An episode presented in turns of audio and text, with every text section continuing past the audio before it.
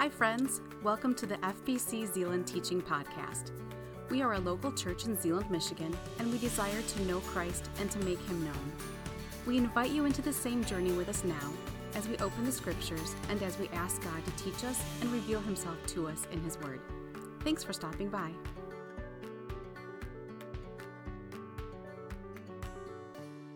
Love to hear you all pray. Thanks for doing that. Thanks for being stretched. Find your way back to your seats, make yourself comfortable, and turn in your Bibles to Ephesians chapter 3. Ephesians chapter 3.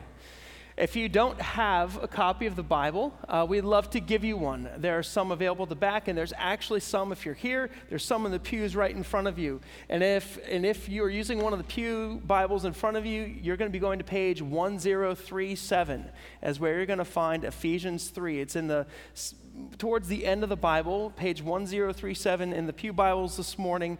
We're going to read together. Um, what Paul's heart is, part of Paul's heart here for the Ephesian believers. Um, it's an incredible couple of verses. And, and before we read it, just so you know the context of it, there's basically an opening, then there's a prayer request, and there's a prayer request, and then there's a doxology. So that's kind of the format of the verses for the day. And I invite you, if you're able, to stand with me in body or in spirit for the reading of God's word. Paul says in Ephesians chapter 3, verse 14, For this reason I kneel before the Father, from whom every family in heaven and on earth is named. I pray that he may grant you, according to the riches of his glory, to be strengthened with power in the inner man through his Spirit, and that the Messiah may dwell in your hearts through faith I pray that you, being rooted and firmly established in love, may be able to comprehend with all the saints what is the length and the width and the height and the depth of God's love, and to know the Messiah's love that surpasses knowledge, so that you may be filled with all the fullness of God. Now, to him who is able to do above and beyond all that we ask or think, according to the power that works within us. To him be glory in the church and in Christ Jesus to all generations, forever and ever. And together we say, Amen. Amen. You may be seated. What an incredible prayer. What an incredible prayer. And I confess, as I studied this week, I was challenged at the way I pray. Like, there's things that I, that, that I pray for that, that bless the heart of God. Like, like I said, Paul says you can cast all your anxiety on him because he cares for you. Actually, that's Peter. But Paul says, pray in all circumstances, he says in Thessalonians. And when I read the content of some of these prayers, what, what Paul is doing as he is praying here is he's teaching us to pray. He, he's teaching us what's on his heart, what's on God's heart for these believers in a city called Ephesus. Now, Ephesus was one of the major cities in the whole Roman Empire at this time. Um, it's in the Asia Minor area, and it's very known for worship. It's, it's known for a lot of worship. Primarily, it's known for the worship of a whole bunch of different false pagan gods. And nestled within this very um, godless driven community, um, are a body of believers whom God is wanting to build up so that they might make his name spread throughout their whole area and throughout the world. Paul has a great desire for these believers to become everything God wants them to be. No, it's not just an army like thing, like an army ad. He, he wants them to become who God intends them to be in the fullness of Christ. And so his prayers are focused right here on two different things. And we're going to look at those two things uh, together this morning. But before we do that, look at this first, um, this first phrase in verses 14 through 15. Paul says here, for this reason. so he's actually tying this prayer back to something he's already been talking about. Um, he actually has this in the beginning of chapter 3 as well. In the beginning of chapter 3, he says, For this reason, I, Paul, the prisoner of Christ Jesus, on behalf of you Gentiles. And then he goes, you've heard, haven't you, about the administration of, of God's grace that he gave? And so most scholars think that he's not referring back to the beginning of chapter 3. It's almost as if he starts a phrase in chapter 3 with that first for this reason, and then gets just overwhelmed with something else that he wants to share. So he starts, for this reason, wait a second, I got to tell you this. And then he comes back to it in verse 14. He says, for this reason, I pray. So, what, what is the for this reason here for? It's referring back to what Paul has been talking about this entire time. He's been talking about how God has made for himself and for his kingdom purposes a new humanity. How he's taken Gentiles and he's brought them into his kingdom. How he's taken Jewish people and he's brought them into his kingdom through faith in Jesus the Messiah, through the grace of the Lord that was manifested and demonstrated for us when he died and he rose again.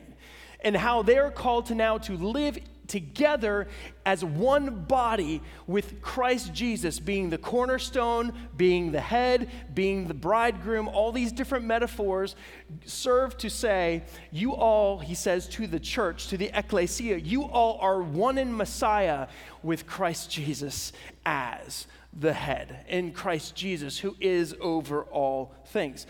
and so he's praying um, for this reason, verse 14 of chapter 3 I kneel before the Father. You know, he's praying for their unity. He's going to be praying that they would know who they are in the Messiah, that they would know that they have access to God in the Messiah, Jesus, and that they would grow into this maturity. But as he prays for this reason, he says, I kneel before the Father, from whom every family in heaven and on earth is named.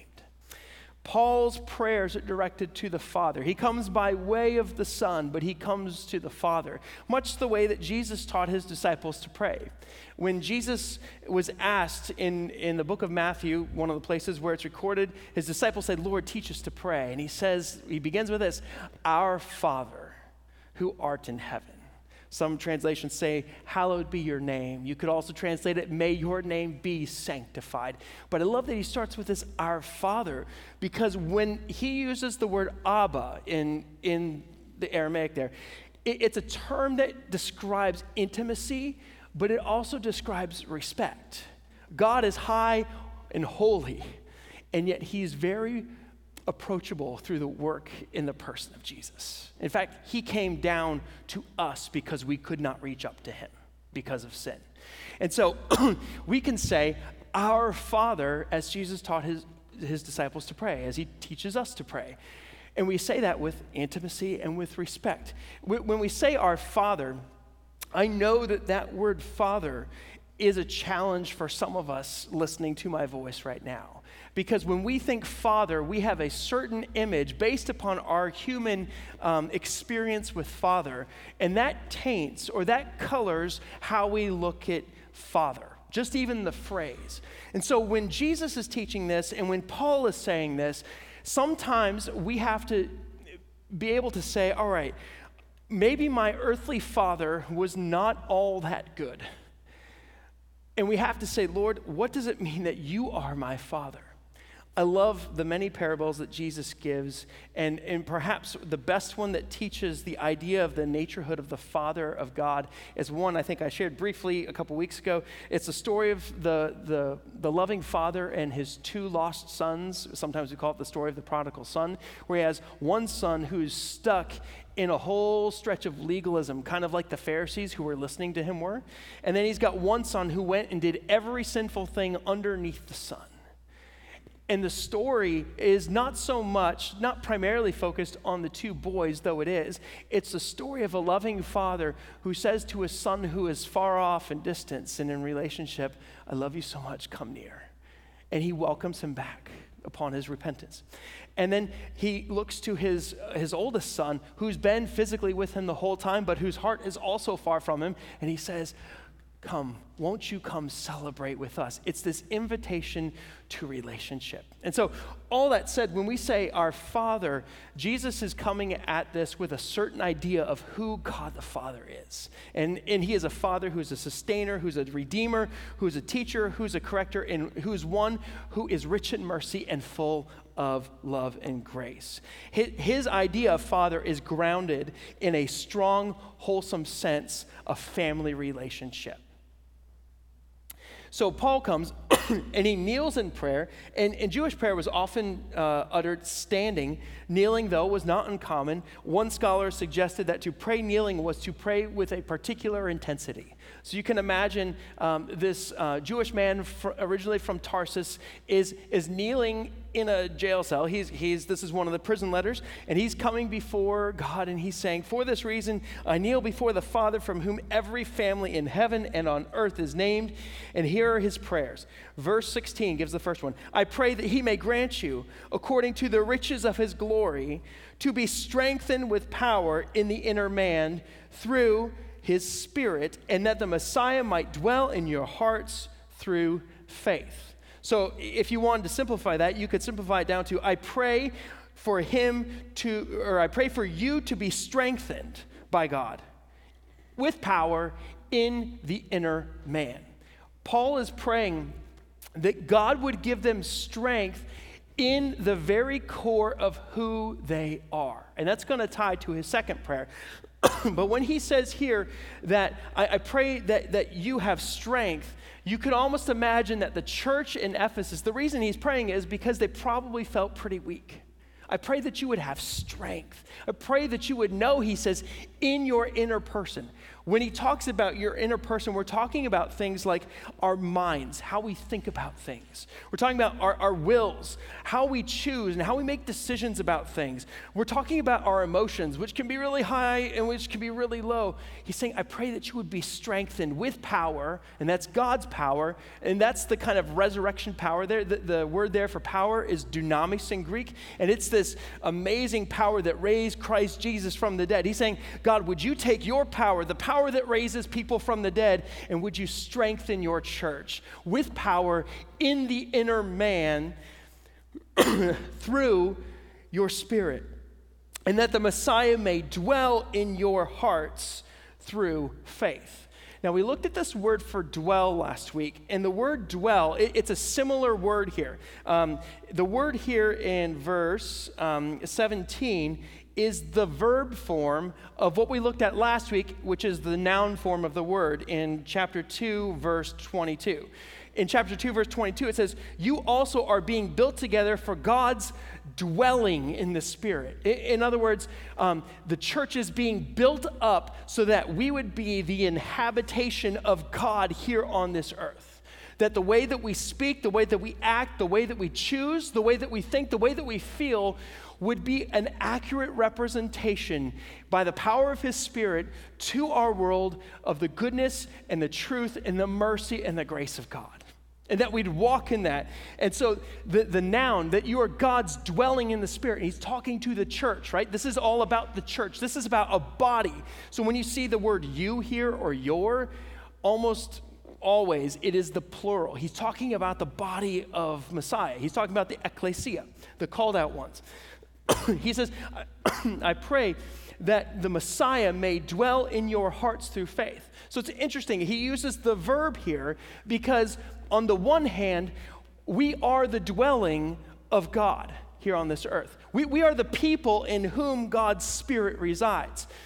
But we are also the people in whom he says, I want Christ to dwell in and through you so that the way that you speak and the way that you think and the way that you act and the way that you love is actually lived out in flesh, in bones, right? He, he wants what is true of them as a people to be descriptively true of them in how they actually walk and live each day. And so he's praying for power because he knows that there's no way that they can experience that kind of life in Messiah without God's power through the Holy Spirit. he says that the Messiah may dwell in your hearts through faith.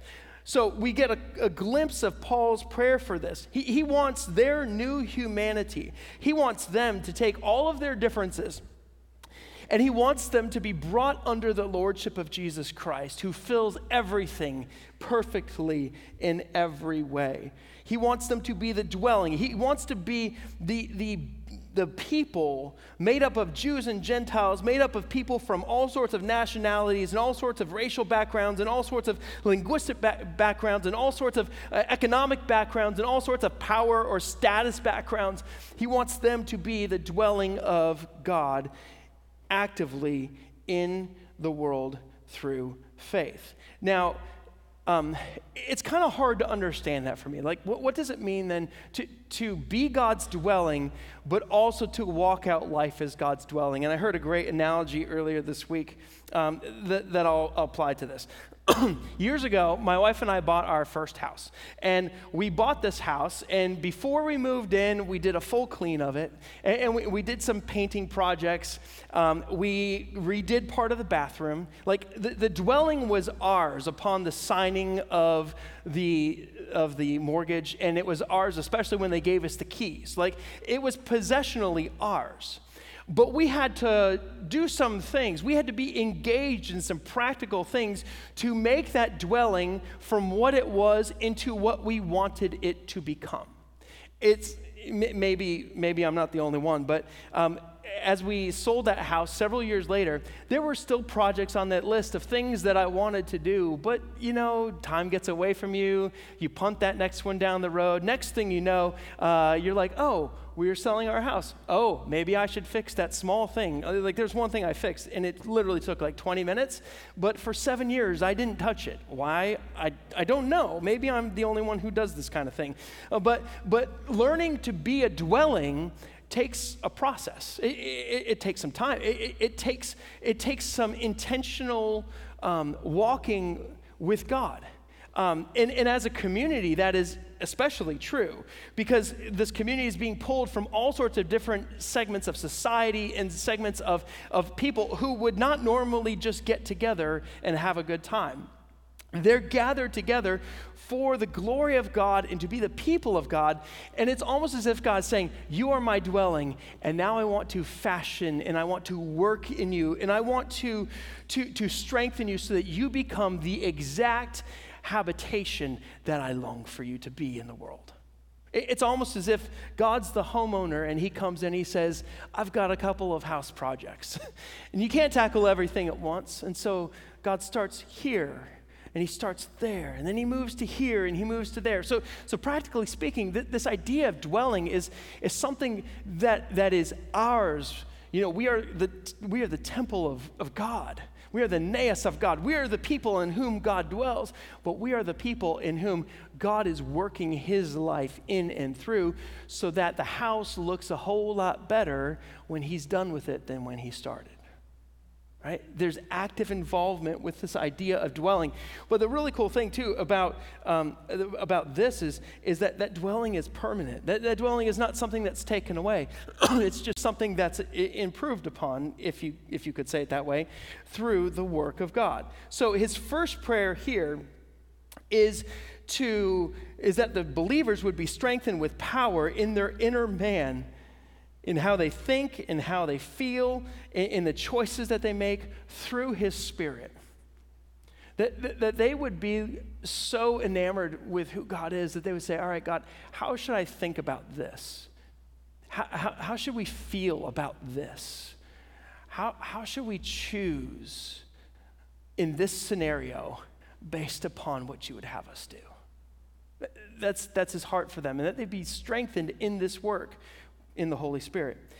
He says, I pray, this is the second part of 17, going into the second prayer here. He says, I pray that you, being rooted and firmly established in love. I, I love it because before he talks about love, he's going to say, I pray that you, you are root, you're rooted and you're firmly established in love.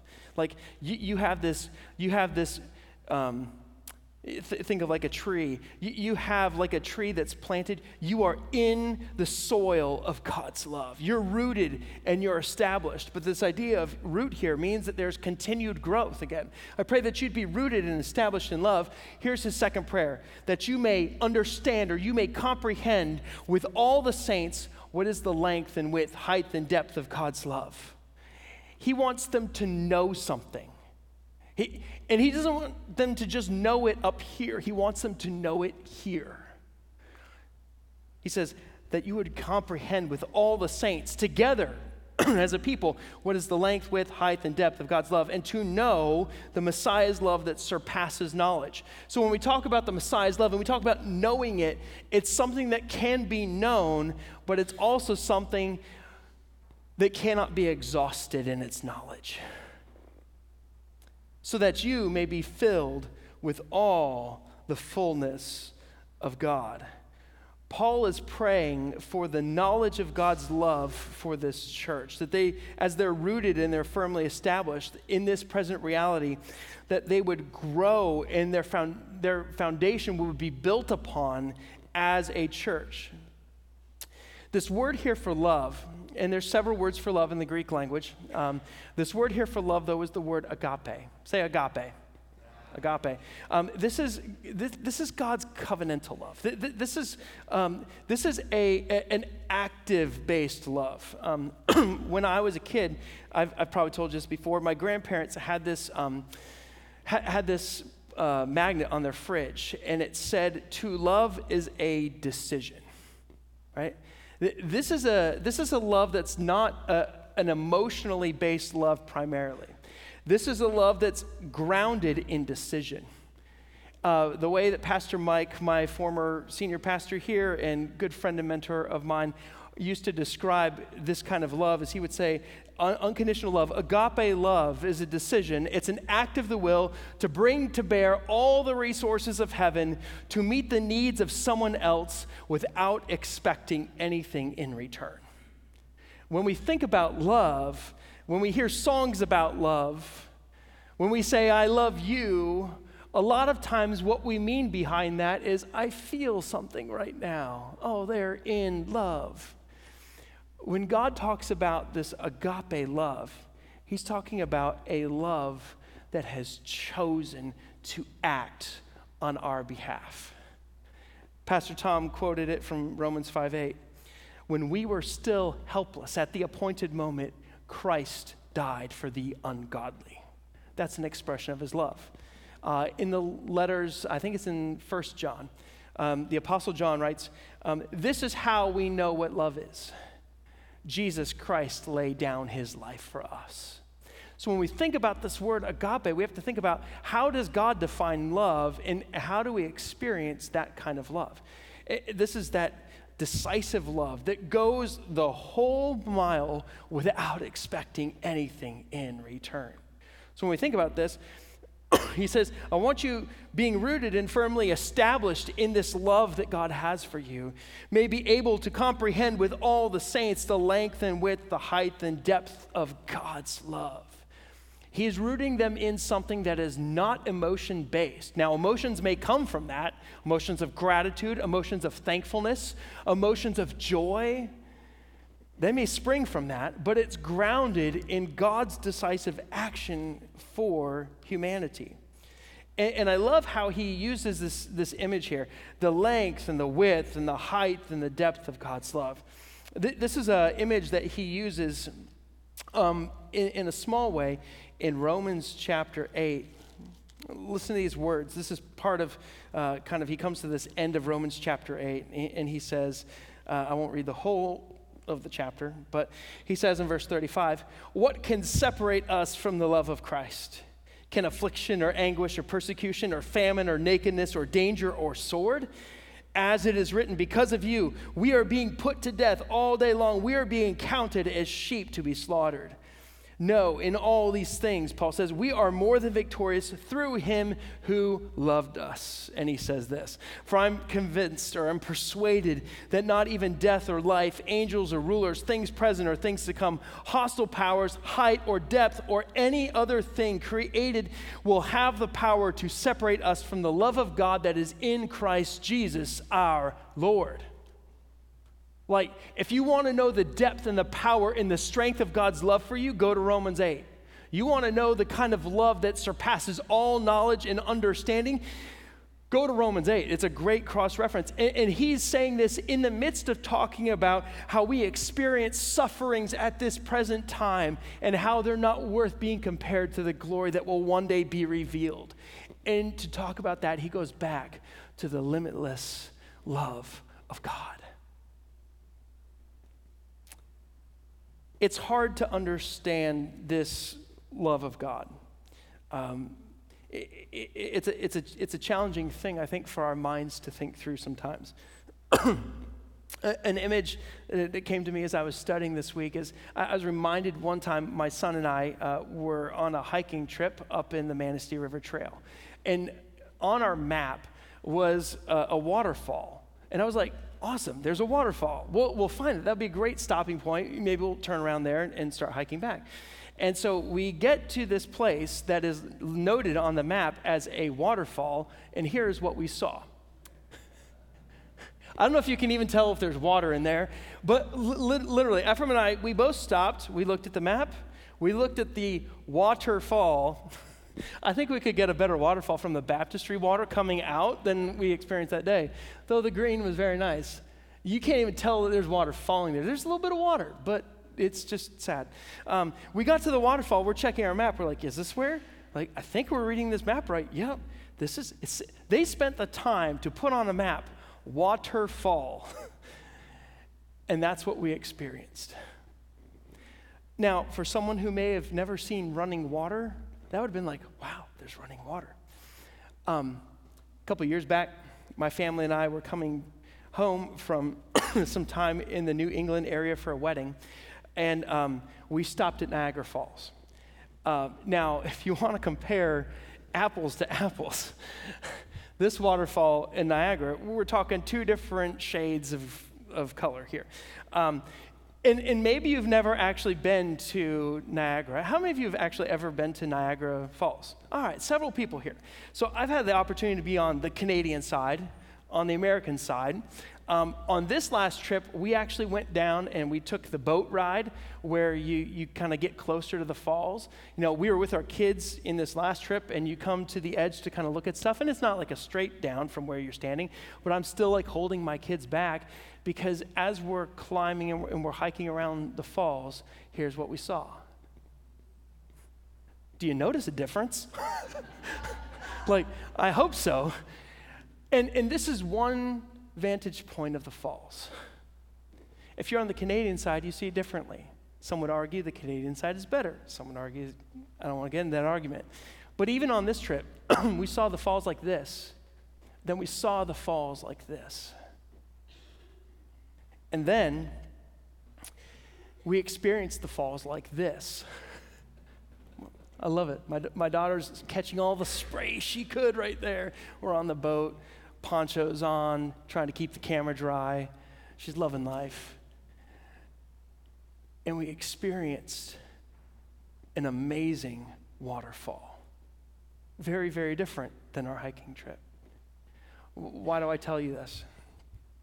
When we think about God's love, some of us think of God's love as being like a trickle that comes down the side of that semi hill in Manistee when the full power of God's love is much more like this. I think the growing experience of God's love is something that continues throughout our life.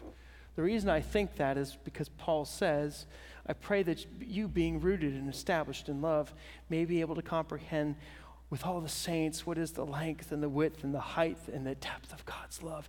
He wants you and I to know God's love more fully today than we did yesterday. And we can know God's love through a whole bunch of different things. We know God's love when we experience sin, and yet we re- are reminded that we are forgiven. Like when we engage in sin, we're reminded that we're forgiven. We, we experience God's love in that when we were still sinners, when we had absolutely no power to save ourselves, Christ died for us. We experience God's love, and we can demonstrate God's love when we go to someone and we say, You may feel like you're neglected, or I may feel like I'm neglected, or that I'm worthless, but guess what? God loves you like this. He's all in with his kind of love. It's the only way God knows how to love.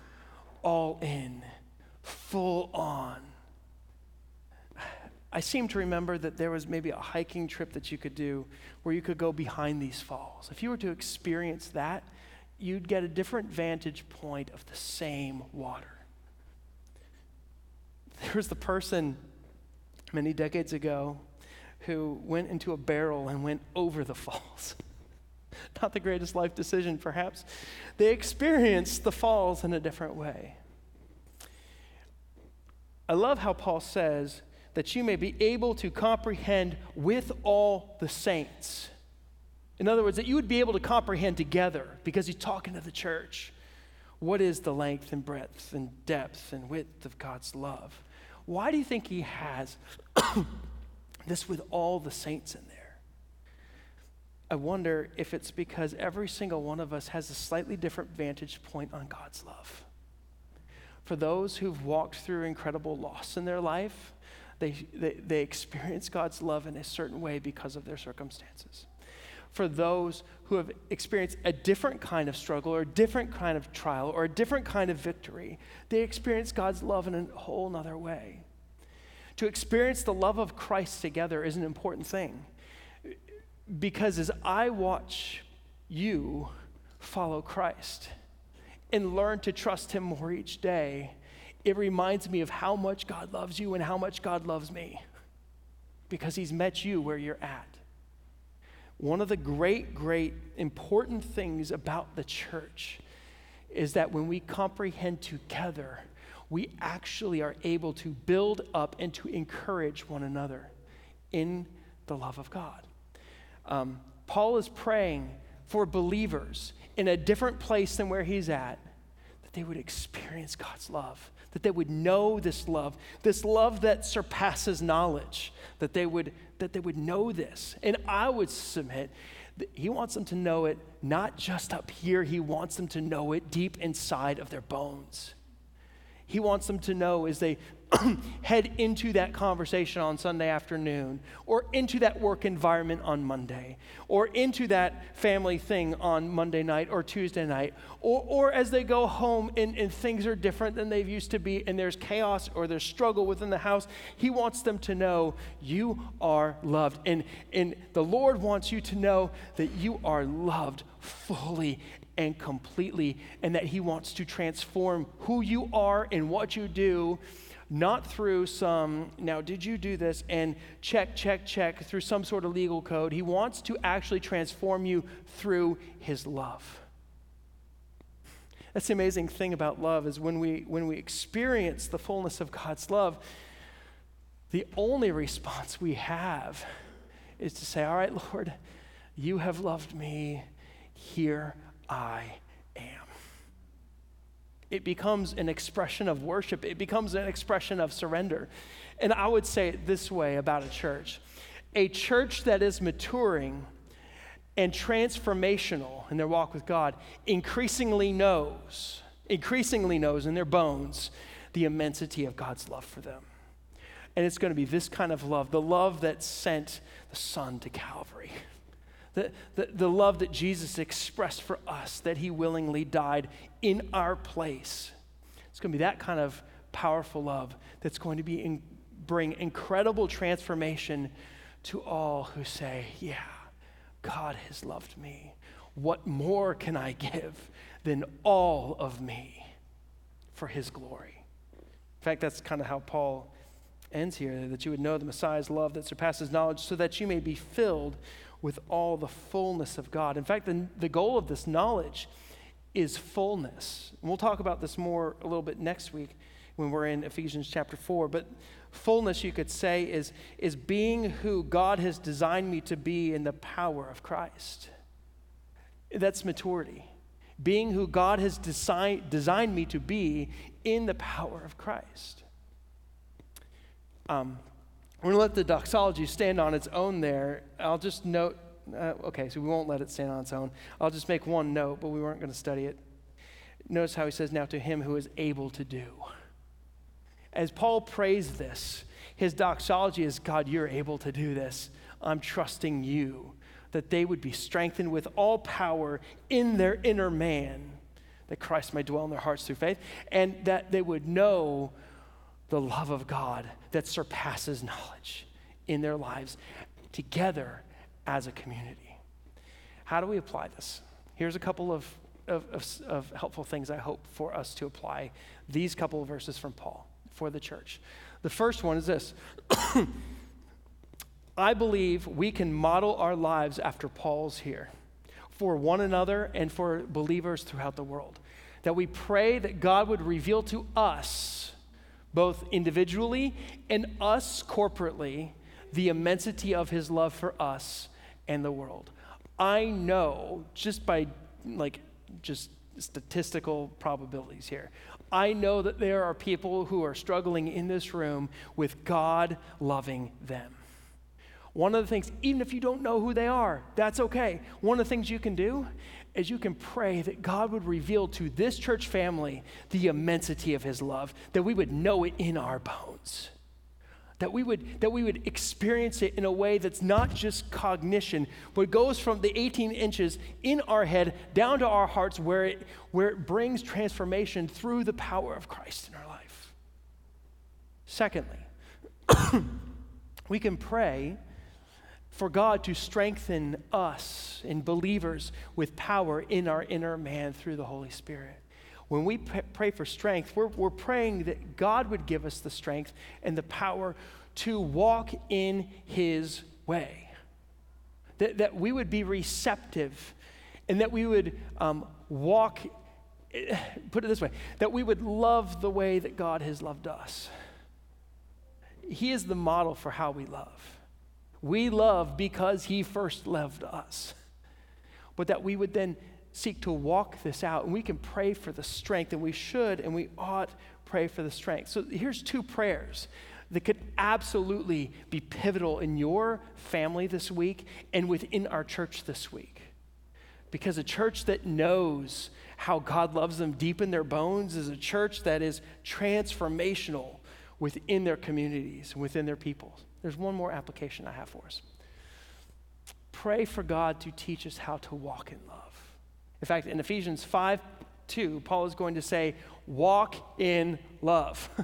like, walk in this decisive action, not this emotional roller coaster of love. Walk in the decisive action, as Pastor Mike said, Love is a decision, it's an act of the will to meet the needs of someone else without expecting anything in return. My friends, the only way we can walk in love is to walk in the power of God's Spirit. I think that's why Paul says earlier that we read that you would be strengthened that, um, in the inner man through his Spirit. This doesn't come based upon sheer will, it only comes through God working in and through you. Our response is to say, God, here we are. Would you transform our minds and our, in our hearts in such a way that we would respond rightly to the situations you place in us, that we would walk out love. and this is, this is for your study this week. If you want to have some like tangible ideas of, okay, love. So I've, maybe you've always thought of love as being this emotion kind of thing. How do I know love when I see it, right? Paul is great. 1 Corinthians 13, verses 4 through 7. I summarized it here for you. Here are things that love is love is patient, love is kind. These are things that only God can produce in you because only God can produce love in you. Like the fruit of the Spirit begins with love. Uh, to, to, to walk in this kind of love, it requires absolute dependence. And then it requires absolute obedience. Love is patient. So you, you, you know what love is when you see patient, when you see kind. You also know what love is on the opposite here. Love does not envy, it does not boast, it is not proud or conceited, it doesn't act improperly, it's not selfish, it's not provoked, it doesn't keep a record of wrongs, it doesn't find joy in unrighteousness. It's a whole lot easier to say, love is patient, love is kind, than to say, Lord, where, oh, maybe I've got some selfishness or provoking, or maybe I'm keeping a record of wrongs in my life. And that's just a, a, tip to our heart that we need to return to God who wants to transform us. But we have to give up these rights we think we have and receive His grace. God, I, I want to boast. God, I want to be selfish.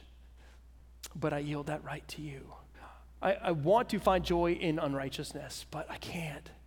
Not, not to walk in love. Love is patient, love is kind. Love does not do those things. Love does not find joy in unrighteousness. Here's the corollary to that one but it rejoices in truth. It's hard to love in truth sometimes. And it's hard to love in truth with also, without also loving with pride or with conceit. like, right? Like, I want to love in truth, and I want you to know that you're absolutely wrong and I'm right. Got a kind of mismatch of what love is going on there. But here's the last couple of things that love is described as it bears all things, it believes all things, it hopes all things, and it endures all things.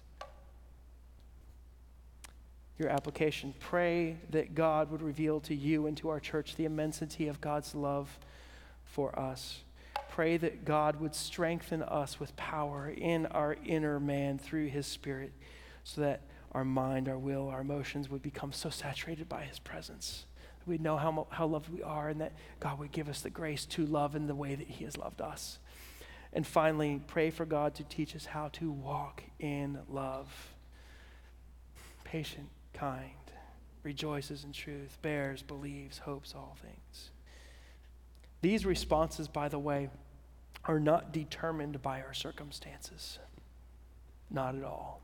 Whatever circumstance you and I find ourselves in today, we have the opportunity to learn how to love the way God loves.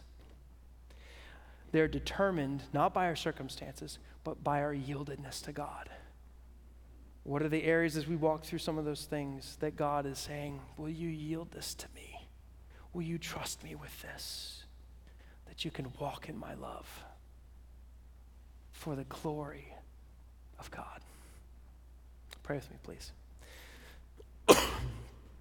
our Father and our King, we thank you that we are loved. God, when we were at our worst, you came and you stepped down decisively in human history. You took on flesh and blood. You became our sin offering so that we, separated from you because of our sins, could find a way back into relationship with you through Jesus' death and resurrection. And God, we are so grateful. We have so much to be thankful for. God, would you help us to pray prayers for one another this week and, and prayers for ourselves that we would be strengthened with all power in the inner man, that we would know the love of God that surpasses knowledge. And, and God, for us you might be just revealing a little bit more of that amazing, amazing waterfall of your love this week. we might get a whole new picture of what it means that you love us and how we're called to love one another. Would you enlarge our vision of your love for us? And finally, God, we ask for your grace to walk in love. We cannot do it in our own strength.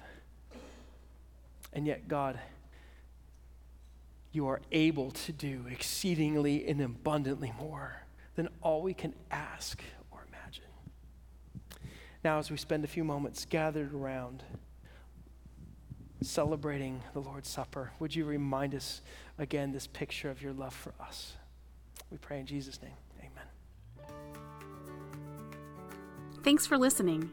We hope that what you heard inspires you to take the next step in your faith. If you have questions about this message or would like more information about our church, we invite you to check us out at fbczeeland.org or call us at 616 772 4377.